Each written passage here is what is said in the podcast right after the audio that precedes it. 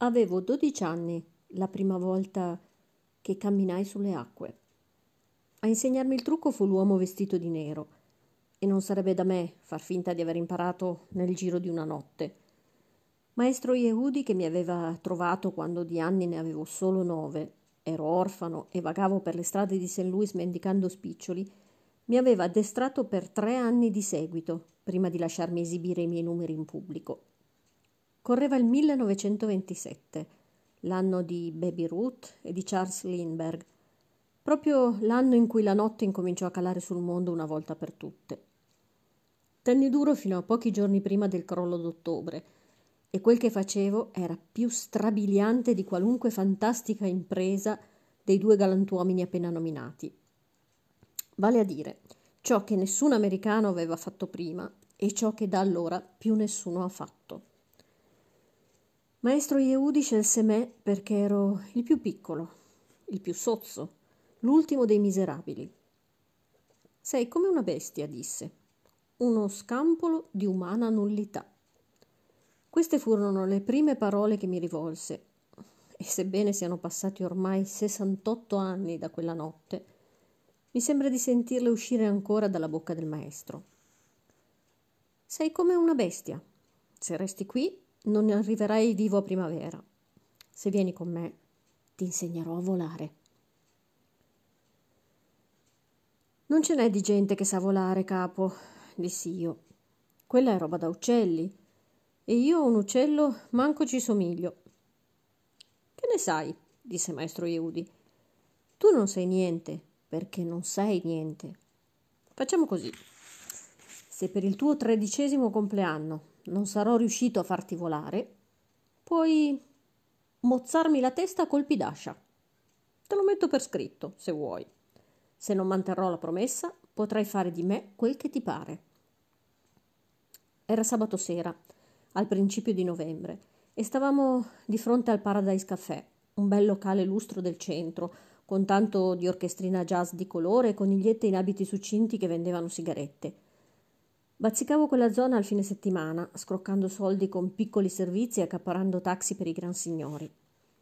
In principio pensai che maestro Yehudi fosse soltanto un altro alcolizzato, il solito riccone ubriaco marcio che andava in giro di notte in smoking e cilindro di raso. Aveva un accento strano, perciò lo immaginai un forestiero, uno di fuori città, ma niente di più esotico. Quando sono sbronzi, gli uomini dicono un mucchio di fesserie. E quella storia di volare non era nemmeno la più idiota che mi fosse capitato di sentire. L'avete presa un po' alta, dissi. Avanti così, vi rompete l'osso del collo quando vi tocca scendere. Delle tecniche di volo parleremo dopo, disse il maestro.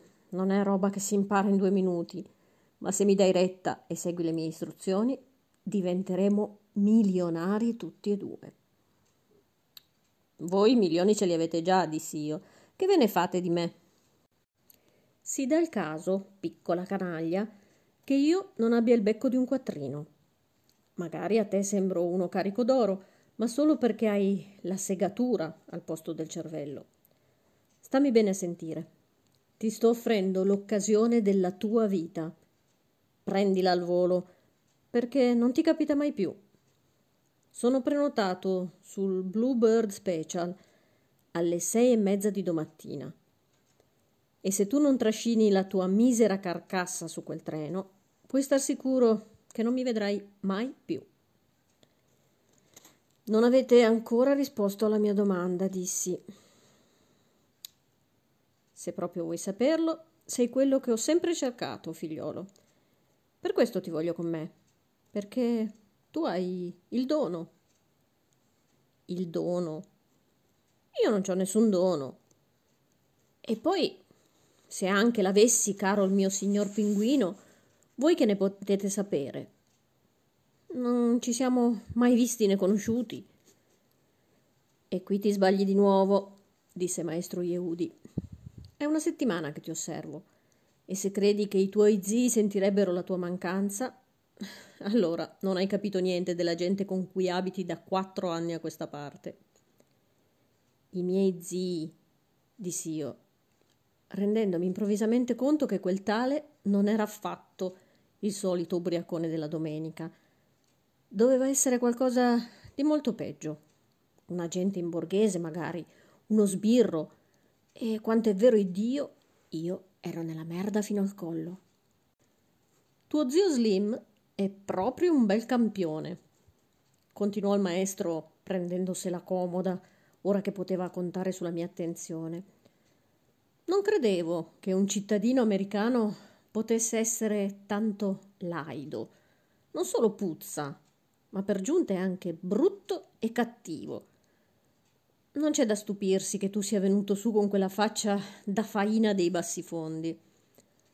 Stamane ci siamo fatti una lunga chiacchierata io e lo zio. E lui è pronto a lasciarti andare senza chiedere un soldo in cambio. Pensa un po', ragazzo mio. Non ti ho neppure dovuto pagare. E quella scrofa lardosa che ha il coraggio di chiamare moglie se n'è rimasta là seduta senza dire nemmeno una parola in tua difesa.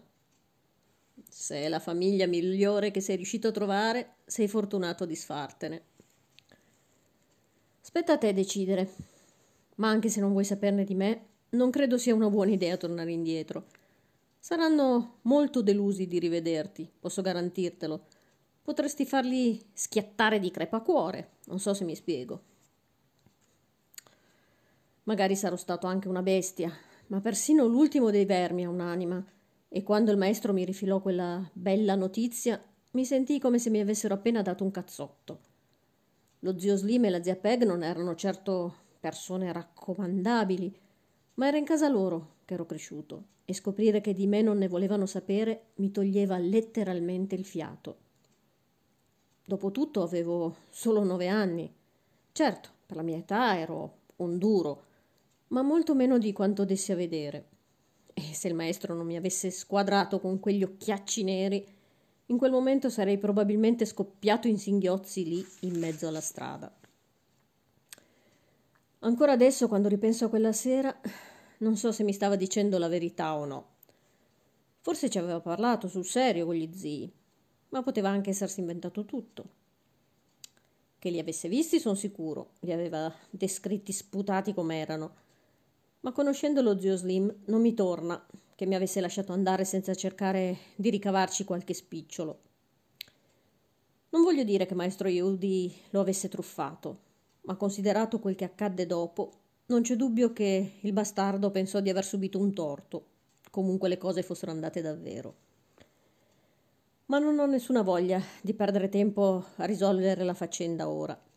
Il risultato fu che crollai di fronte a quel che mi diceva il maestro e sui tempi lunghi della storia, questa è la sola cosa che valga la pena di riferire.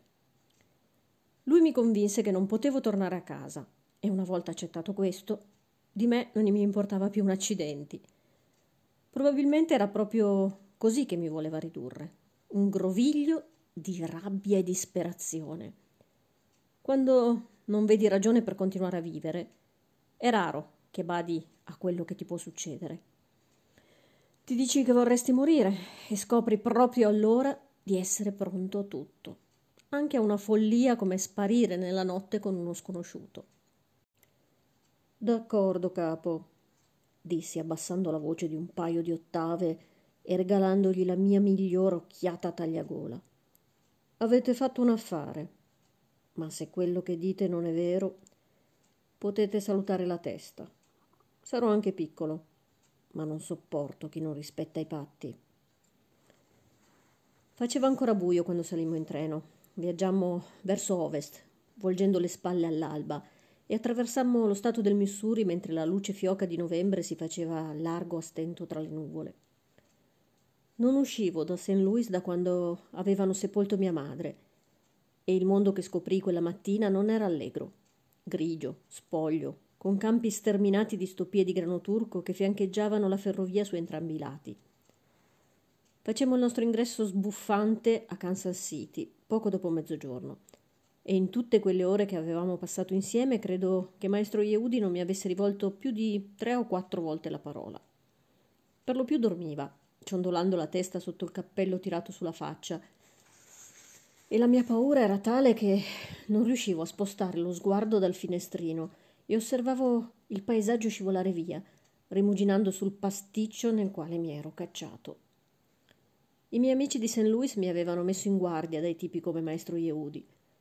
Relitti umani carichi di cattive intenzioni, pervertiti a caccia di ragazzini da comandare a bacchetta. Ero già abbastanza smaliziato da immaginarmelo mentre mi toglieva i vestiti e si metteva a toccarmi dove non mi andava di farmi toccare.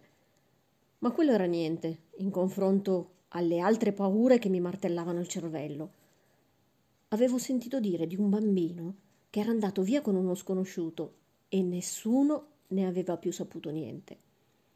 In seguito, quel tale aveva confessato di averlo fatto a fettine e di esserselo cucinato per cena. Un altro era stato incatenato al muro di una cantina buia e tenuto a pane e acqua per sei mesi. Un altro ancora lo avevano scuoiato vivo. Ora che avevo tutto il tempo di pensare a quel che avevo fatto, immaginavo di essere destinato anch'io a un trattamento simile. Mi ero messo da solo tra le grinfie di un mostro, e se si fosse rivelato cattivo anche soltanto la metà di quanto sembrava, avevo ottime probabilità di non rivedere la luce del mattino. Scendemmo dal treno e ci incamminammo sulla banchina, facendoci strada tra la folla. Ho fame, dissi tirando maestro Iudi per la giacca. Se non mi date da mangiare subito, vi denuncio al primo sbirro che vedo. E la mela che ti ho dato? chiese lui. L'ho buttata dal finestrino del treno. Beh, non vai pazzo per le mele, vero? E il panino al prosciutto? E la coscia di pollo? E il sacchetto di frittelle? Ho buttato via tutto. Non vi aspetterete che mangi le porcherie che mi date, spero. Perché no, giovanotto? Chi non mangia deperisce e muore, lo sanno tutti. Almeno così muori piano piano. Se assaggi la roba avvelenata, invece, stramazzi sul posto. Per la prima volta da quando lo avevo conosciuto, maestro Yehudi si lasciò andare ad un sorriso. Se non ricordo male, arrivò persino a ridere. Stai dicendo che non ti fidi di me, giusto? Certo che è giusto. Non mi fiderei di voi da qui a là. Sereno, furfantello, disse il maestro, battendomi con affetto sulla spalla. Tu sei il mio buono pasto, ricordi? Non ti torcerei neanche un capello.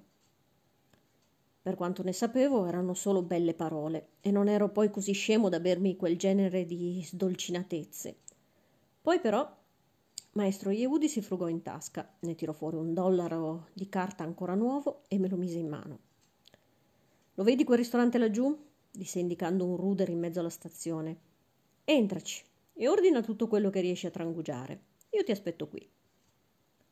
E voi come mai non mangiate? Tu sta tranquillo, replicò maestro Iudi. Alla mia pancia ci penso io. Poi, mentre mi voltavo per andare, aggiunse Solo un consiglio, piscia sotto. In caso ti fossi messo in mente di scappare, fallo adesso. E non ti preoccupare del dollaro, puoi tenertelo per il disturbo. Entrai nel ristorante da solo, vagamente addolcito da quelle parole di commiato. Se avesse avuto davvero intenzioni perverse, perché offrirmi un'occasione di fuga? Sedetti al bancone e ordinai il piatto della casa e una bottiglia di salsa pariglia. In men che non si dica, il cameriere mi scodellò davanti una montagna di cavolo e manzo. Era la porzione più gigantesca che avessi mai visto in vita mia. Un piattone grande quanto lo Sportsman Park di St. Louis e me lo sparecchiai fino all'ultimo boccone, senza contare due fette di pane e una seconda dose di salsa pariglia.